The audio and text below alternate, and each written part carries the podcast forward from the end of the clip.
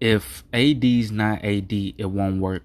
So basically, you guys know how LeBron James, the offense kind of ran through him last season uh, because of the fact of AD getting injured.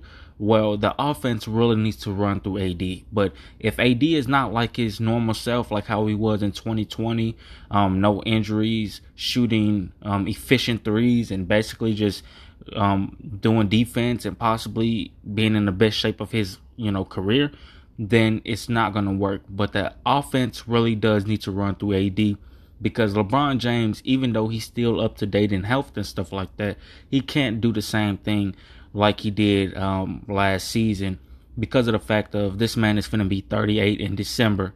So, in my opinion, AD has to really be AD how he was in 2020. And if he's not, well, it won't work, at least in my opinion. So, peace.